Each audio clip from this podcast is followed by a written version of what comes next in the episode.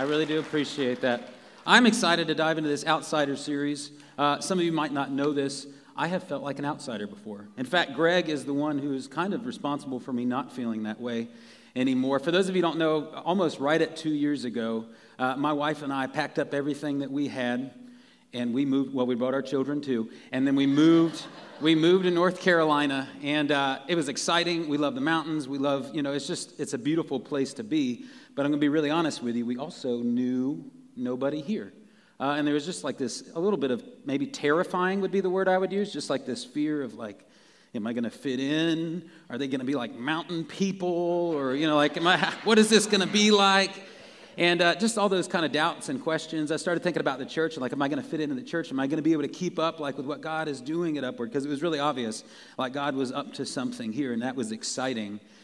And I'll be honest with you, I felt like an outsider for a little while. And it wasn't really until I, I got the chance to sit down with Greg and just started having some conversations about life and just kind of realized, oh, well, if they can accept that guy, man, oh. Greg, I'm sorry that was a cheap cheap joke. And uh, in all honesty, he really has made me feel at home in it. Just grateful to be able to share my heart today. And I'd love it if we could, if we could just dive into Scripture to start off today. Is that okay? Today we're going to be looking at the, the just kind of this snapshot moment of this woman in Scripture. We don't know her name. The only name we really know her by is the Canaanite woman, and that's how she's referred to in this passage. And so, if you're uh, following along in the Bible, you can turn to Matthew chapter 15. We're going to be in verse 21. And what I'd love to do is just kind of read through this passage, and then after that, we're going to try to dissect it together. Deal? Verse 21, it says this Then Jesus left Galilee and went north to the region of Tyre and Sidon. A Gentile woman who lived there came to him, pleading, Have mercy on me, O Lord, son of David, for my daughter is possessed by a demon that torments her severely. But Jesus gave her no reply, not even a word. And then his disciples urged him to send her away. Tell her to go away, they said. She is bothering us with all her begging. And then Jesus said to the woman, I was sent to help God's lost sheep, the people of Israel. But she came and worshiped him, pleading again, Lord, help me. And Jesus responded, It isn't right to take food from the children and throw it to the dogs. And she replied, That's true, Lord, but even the dogs are allowed to eat the scraps that fall beneath their master's table. Dear woman, Jesus said to her, Your faith is great. Your request is granted. And her daughter was instantly healed. Now, see, you guys are a lot more optimistic than I was when I read this passage. I said, This is what I have to preach on? Did Jesus really just call her a dog?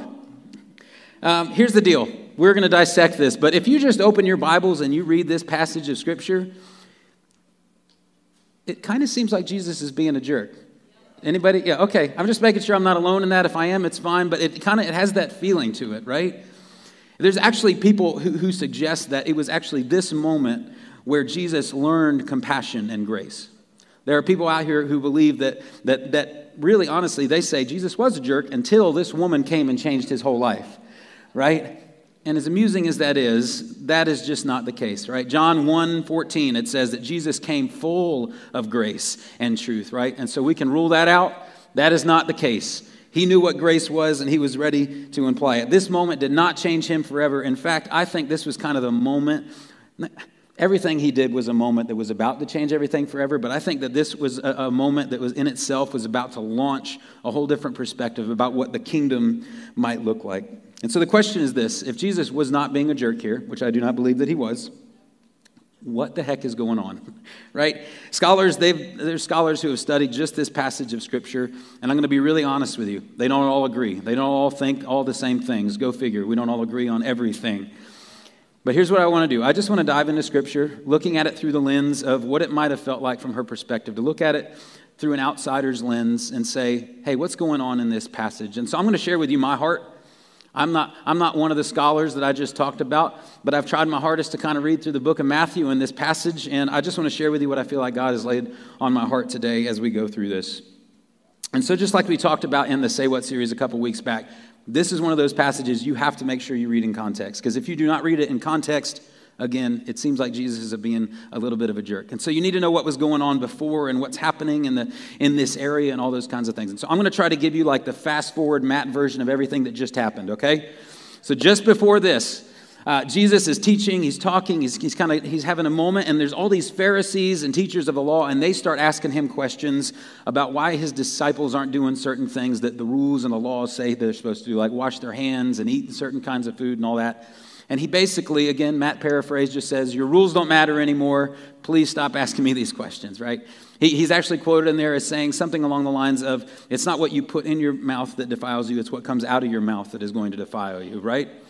And so he says all that, and then probably my favorite part of this is his disciples pull him to the side and go, Do you realize that you just offended them? And as we know, Jesus was really upset. He didn't realize he had offended anyone, he didn't want to do that.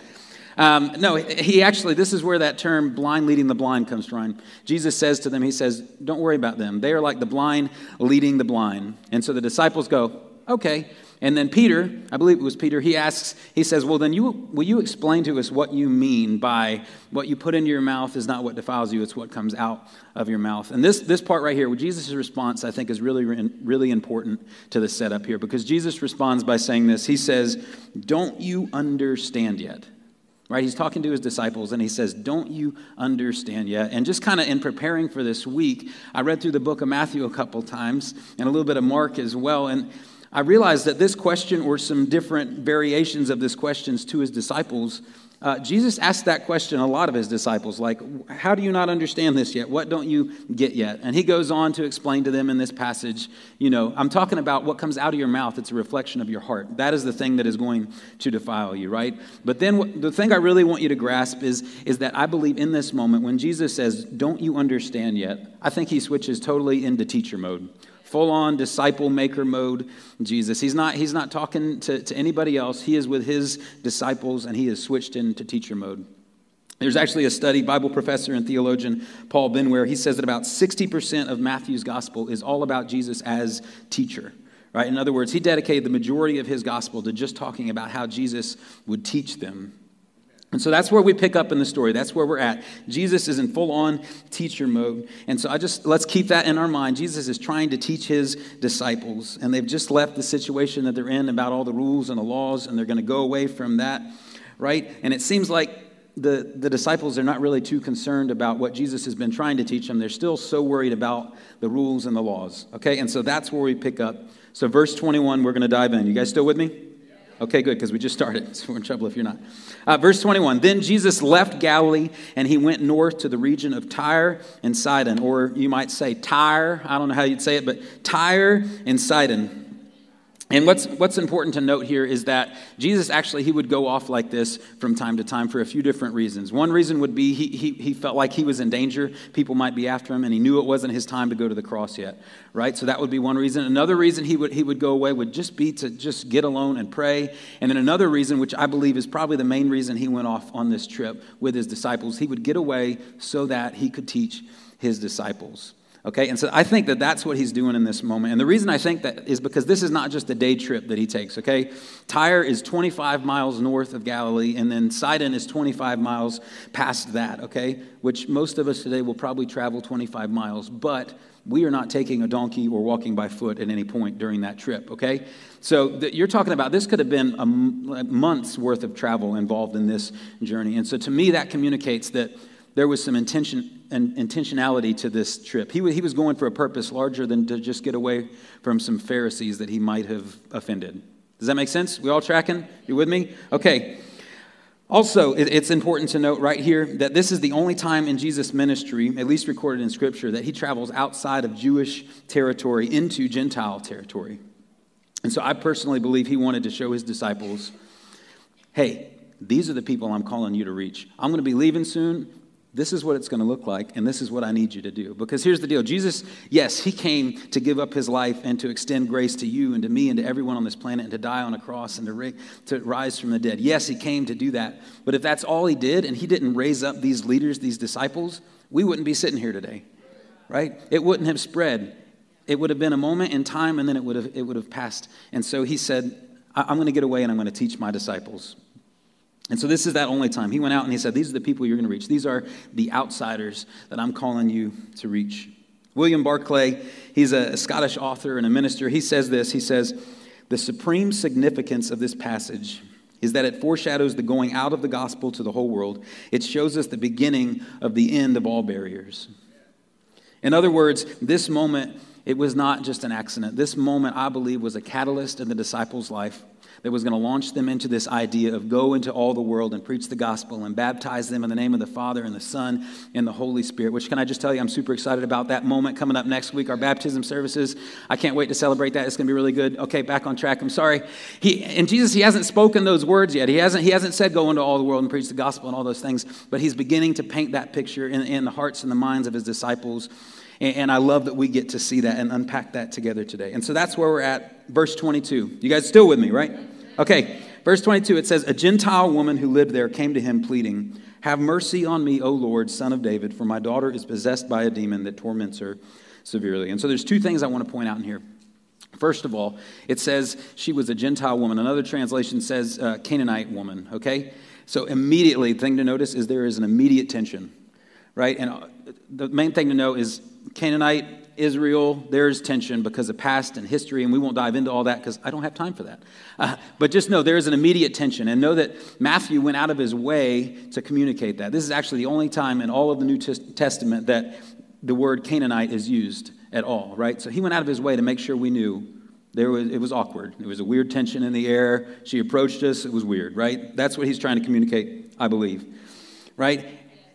And so she's a Canaanite, and then she's a woman right? I don't know if you know this, but women were treated a little bit differently back in the day, okay? Uh, and again, I'm not going to dive into that. We actually tackled that topic back in our last series. But no, again, Canaanite woman, she's an outsider. And then there's no mention of a husband, right? We don't know what that means, but we know that none of the things that it could mean are going to make her any less of an outsider, right? And then just to make matters worse, she's coming up and she's begging people for stuff, right? So basically, here's what I want you to take note of. This, this woman is about as much as an outsider as somebody could be, especially according to all the laws and the rules that they had just been talking about with the Pharisees. Okay, you're with me. Number two, second thing to notice, she recognizes Jesus. And I don't mean I don't mean the person Jesus that happened to be walking by. I don't mean the guy that has been doing miracles and saying cool things that people like. No, she recognizes something else. She, she says this. She says, have mercy on me, O Lord, son of David. She calls him son of David, which that is, if you don't know that, that is a callback to his, his genealogy that's saying you came from the line of David. And the reason that's important is because, because the Messiah was prophesied that, that he would be born in the line of King David. And so this is not just a statement about you know, a genealogical, you know, line of what I don't know. You know, this is her saying, I, I'm declaring you are that long awaited Savior. You are that long awaited rescuer, deliverer, Messiah. And hear me, that is not just something somebody would say, especially not a Canaanite woman who most likely didn't believe that he was her Savior at all. She most likely believed that he was, he was the rescuer of Israel, that he was the rescuer of the insiders, not an outsider like herself. Does that make sense? But she notices something. She notices who he is. And I think that's what we can take away because I believe we need to recognize Jesus for who he is, not what he can do. You need to learn to recognize him for who he is Jesus, son of David, not as guy that can maybe help me with this thing that I'm going through. And I know for us, maybe that looks a little bit different. Maybe that looks a little bit different for you and me. Because see, I think, I think we, we actually we can be pretty good at recognizing Jesus. We recognize him like when we pray and we pray and he shows up and he does something. Even if it's not quite exactly what we prayed, we go, you know what? I see that maybe he showed up there. We, we can be really good at recognizing Jesus when he shows up. But again, we tend to recognize him for what he can do and not just simply for being Jesus, son of David for being who he is and his character, creator of everything. The word that was spoken in the beginning that created everything, that was Jesus, right? And I think we need to figure out a way to attach our faith to that, not just to the things that he can do. And we're going to see as we move forward why that's so important. And so this woman, she cries out, she says, Son of David, and she makes her plea. And then verse 23, it says this But Jesus gave her no reply. Not even a word. And I just want to pause there for a minute. Anybody been in that moment before? I would bet, I would bet most of us, if not all of us in the room, watching online, uh, let's just say last year and a half or so, it feels like, are you going to answer this? Do you hear me? Are you going to respond? And it's in those moments that it's so important to make sure, again, that you recognize Jesus for who he is, not what you want him to do.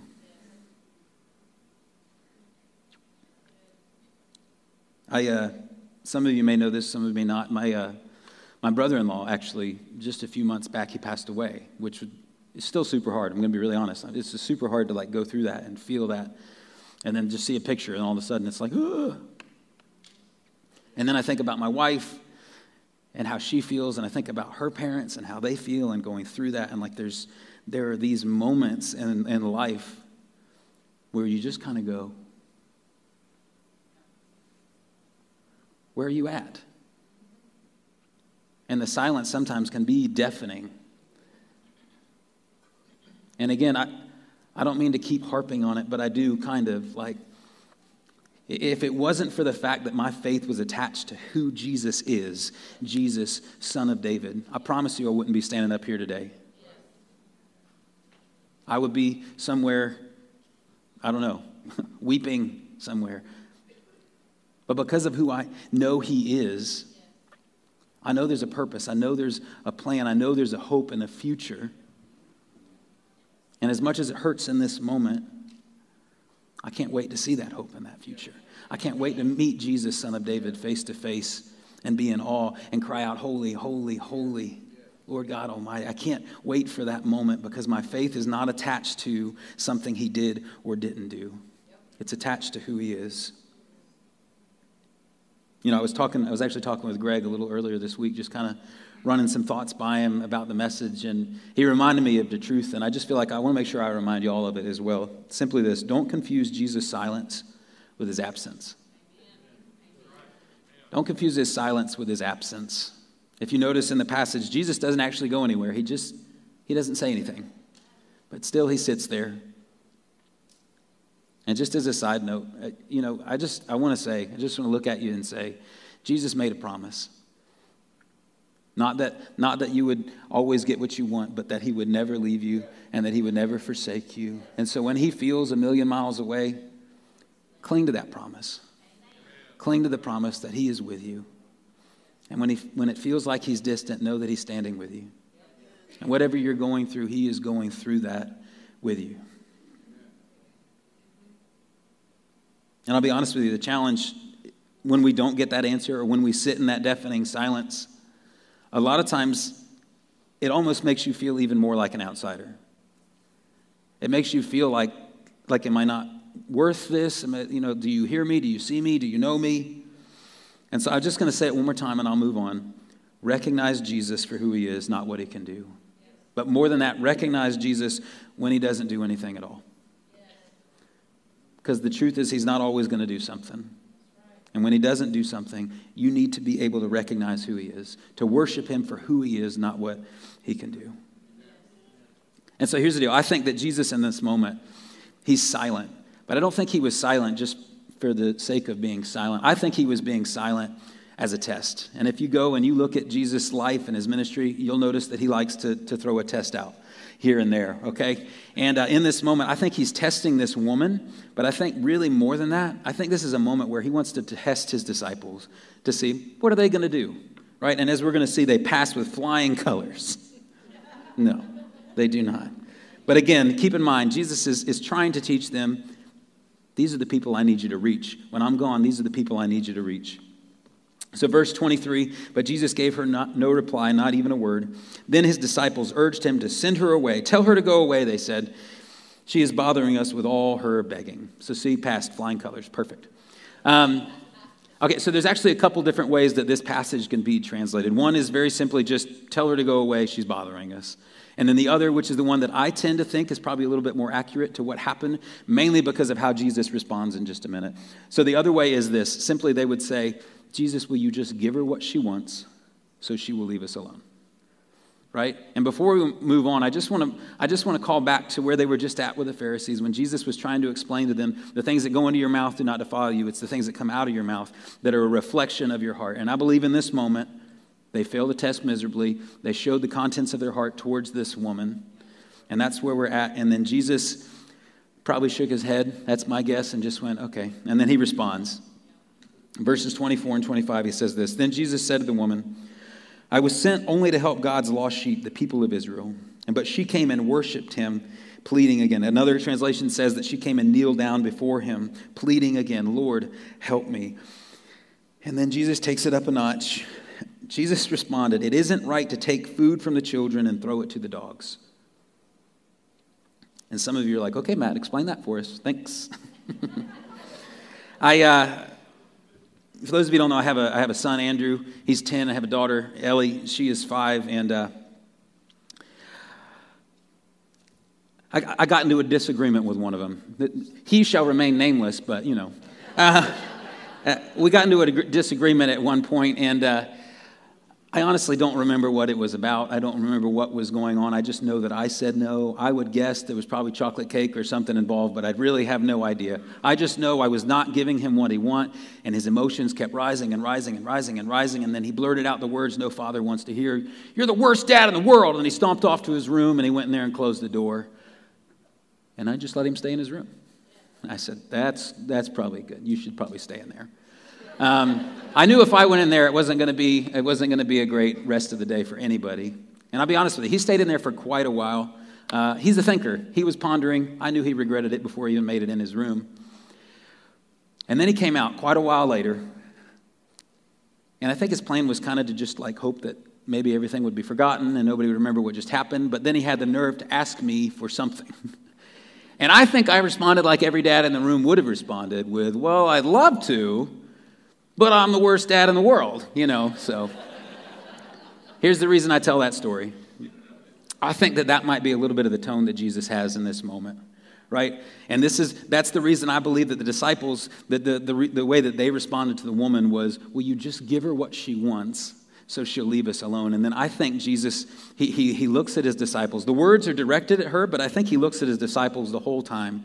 And I think he just looks at them and he goes, Well, I would love to, guys, but I only was sent to, you know, feed the Israelites. Uh, you know, it wouldn't be right for me to take the food from all of you, children, and feed it to the dogs. And then as he looks down at the woman and says, dogs, that's the part that's like, Urgh. so here's the deal. There's a word that Jesus uses for dogs. The word is kunarion, right? This is actually the only time in all of Scripture that it's, it's used, is in this passage, actually in this account, and then also in the Gospel of Mark. Jesus uses this word, and she responds using this word, kunarion. And here's the deal she would have been used to, to being called a dog. She would have been used to be, being called a Gentile dog or an infidel dog. But Jesus uses this word kunarion, which is used to describe like a household dog, a pet. Anybody have a pet? Anybody have a pet that they call their kid? Oh, my Lord. How did more hands go up? You didn't even refer to it as a pet the first time. You were waiting for the kid. Okay. I'll be honest with you, I do not have a pet, I do not have a dog, but my parents have a dog, and they actually just dropped it off at our house for a little over two weeks because they're traveling out of the country. And uh, so they packed up all this dog's luggage, they packed up all their luggage, and then they made their way to our house. And I'll be honest with you, I think the dog had more luggage than they had for their two week trip out of the, the country, right? And so they show up with this massive basically home away from home that they put in our living room. It has like a sunshade and there's like a bed and there's there's a pillow and some sort of fluffy night night. You know, I, dog has not been in there one time. I just want to point that out. Um, and then obviously they brought like food bowl and water bowl. And obviously can't leave home without the little dog bone shaped mat that goes under that because how would the dog survive without that? And then, then he goes back to the truck and brings in this massive box of toys. Pretty sure more toys than I ever had as a child. So that's another conversation for my therapist. Uh, and then the thing that really sent me over the edge, right? They have this, it's, it's about this big. There's a camera right here, which is now connected to my phone through an app, right? And in that app, there's a button that you can push, and it just launches treats out into the house. Does that seem normal? Does that seem how you would treat a Gentile dog or an infidel dog? No, here's the point I'm making. Jesus is making a definite distinction to this woman. And so I think this is what happened. He looks at the disciples and says, Well, guys, I'd love to, but it wouldn't be right for me to feed the children and throw the scraps to the dog. Please forgive me, ma'am. I'm so sorry, but I need to get something through their heads. Okay? I think that's what he communicated with that word to her. Okay? You guys are like, Yeah. oh, my Lord. Here's the deal Jesus is painting a picture. He's painting a picture of a table. And at that table are all the insiders, the children. And down here is this cute little puppy, right? The dog. And I think he's trying to get a message into his disciples' heads. And it's almost like a question is like, is this really what you think? Is this really think, what you think I'm up to? And so she responds, verse 27. She replied, That's true, Lord, but even dogs are allowed to eat the scraps that fall beneath the master's table. See, I think this woman got it. I think this woman got, well, he just invited me into the house, so. This Gentile, this, this outsider, she recognized that she was just that, that she was an outsider.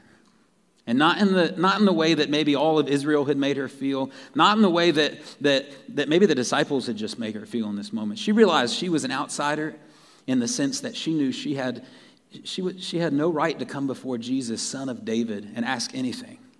She knew she wasn't worthy to be in his presence.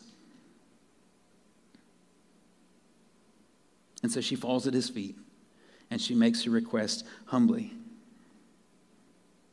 And you know, as I as I read through this, I kept coming back to that line, like, why is her response such a great response? It, actually, in the book of Mark, it, it, it says that Jesus says, "Good answer" with an exclamation point, like "Good answer," and then gives her what she what she needs. And I'm like, why is that such a good answer? I'm going to tell you what I think. Bet you didn't know that was coming. I'm going to give you the Matt translation of what I think she was saying when she said, even, even the dogs get the scraps that fall beneath the master's table. Here's what I think she was saying. I think she was saying this Your disciples don't seem to be eating everything you're trying to feed them. So I'll take what they're dropping on the floor. I'll take whatever they're dropping. I'll take whatever you're giving. In other words, I'm picking up what you're putting down. And so, verse 28, best part of the whole story. Dear woman, Jesus said to her, Your faith is great, right? That could actually be translated to, Your faith is epic. You have an epic faith. Great doesn't really do a great job of explaining what Jesus is trying to communicate there. You have an epic faith. Your request is granted. And her daughter was instantly here, healed. Now, I wish I had a whole other hour that we could keep diving into this and pulling out all the nuggets that are in there. But I really just want to kind of close out today by asking the question when you, when you think of that picture that Jesus is painting, there's a table there. Maybe there's some people seated around it. Maybe there's some people just waiting to find some scraps. Where do you, where do you see yourself?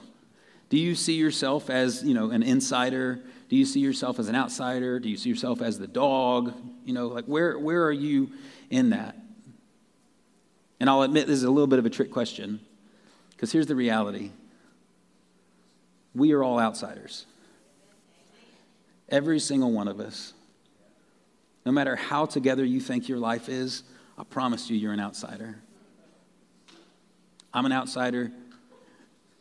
For all have sinned and fallen short of the glory of God. All right, in other words, Jesus had this standard, this perfect, beautiful standard. And all of us are in this area somewhere. None of us, none of us have met that. And so the reality is, none of us are worthy to sit at the table. Probably my favorite passage of Scripture in all of Scripture, Matthew chapter 11. It's just a couple chapters earlier, verse 28. It says, Then Jesus said, Come to me, all of you who are weary and carry heavy burdens, and I will give you rest. All right, he says all. And there's no, well, there is a caveat, but there's no caveat like, once you get your life together, come to me. It doesn't say, come to me, all of you who, who have made all the right choices and have balanced the scales of good and evil, then come to me and I will give you rest. No, the only caveats are, come to me, all of you with burdens. I think we can all check that box, right? All of you who are weary, thank you 2020 and 2021. We've got that one checked too. Basically, Jesus is saying, Come to me, everybody on the planet, and I promise you, right? He makes a promise I will give you rest. And it has nothing to do with who you are. It has nothing to do with what we can accomplish and what we can gain and how good we can do, right? Ephesians chapter 2, 8 and 9. God saved you by his grace when you believed, not when you got it together, but when you believed. And you can't take credit for this, it's a gift from God. Salvation is not a reward for the good things we have done. So none of us can boast about it. And see, the disciples hadn't gotten that yet. They saw themselves sitting at the table and they were kind of boasting about it. They were, they were putting something off on her that they had no right to put off on her. And can I just be honest today? I, I'm not talking specifically about Upward, but I think the church as a whole worldwide has a tendency to be really, really good in making sure people know that they're an outsider.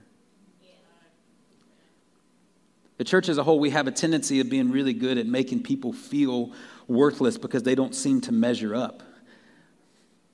But where do we get off doing that when we all know full well we don't measure up to this standard either?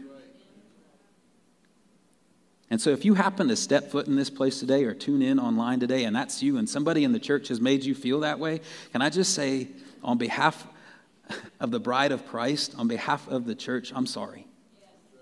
I'm sorry. That is not the heart of Jesus. But can I tell you, the disciples the disciples that followed Jesus day and night messed it up too. And his heart is still that you would come to him and find rest. Find rest. And so here's what I'd love to do I'd love to just pray over you today. If you would, would you close your eyes and bow your heads? And here's my hope is that as we, we know we dive into scripture and we kind of dissect this moment in, in somebody's life that that you could reflect on your life. That you could look at the moments in your life when you have felt like an outsider. And then you could just, that you could just step into an acceptance of the reality of you are an outsider. We are all outsiders. But if you're here today and you're willing to say, Yes, I am an outsider, but today I also want to take the step to recognize Jesus for who he is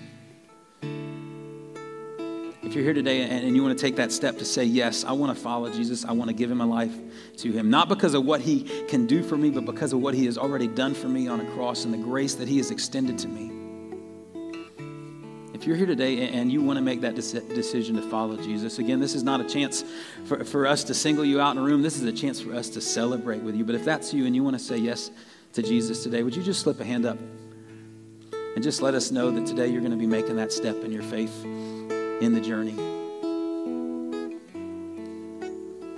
My guess is there's, there's people in the room today as well that, that you know you are guilty of being the one who sits at the table and for whatever reason casts off judgment. And maybe it, I, I'll be honest with you, the tendency I think in our culture is not necessarily to do that in person think we find ways of doing that on, on social media or behind people's back. And if that's you, I'm not going to ask you to slip your hand up. I just want to ask you to search your heart today. And if you need to come before God and just cast that at His feet, I challenge you to do that. God, as we come before you this morning, first of all, we just recognize who you are that you are God, that you are holy, that you are creator of everything that we know. And we come before you, Jesus, Son of David. And we just say thank you for what you're doing in our lives. And I just ask right now that as we gather together, that, that you would speak new life into us, that you would be our hope, that we would look forward to the hope of who you are. Not necessarily in the situations that we go through, but the hope of an eternity spent with you, God.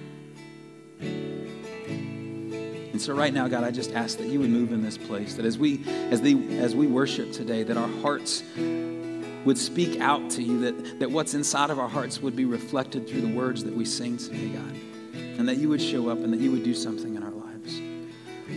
We love you and we pray in Jesus' holy name. You guys just lift your hands and receive this. Here's what I'd love to do. I just love to speak a blessing over you of epic faith a faith that is so epic that when it goes out of this place, it cannot help but recognize Jesus wherever you go.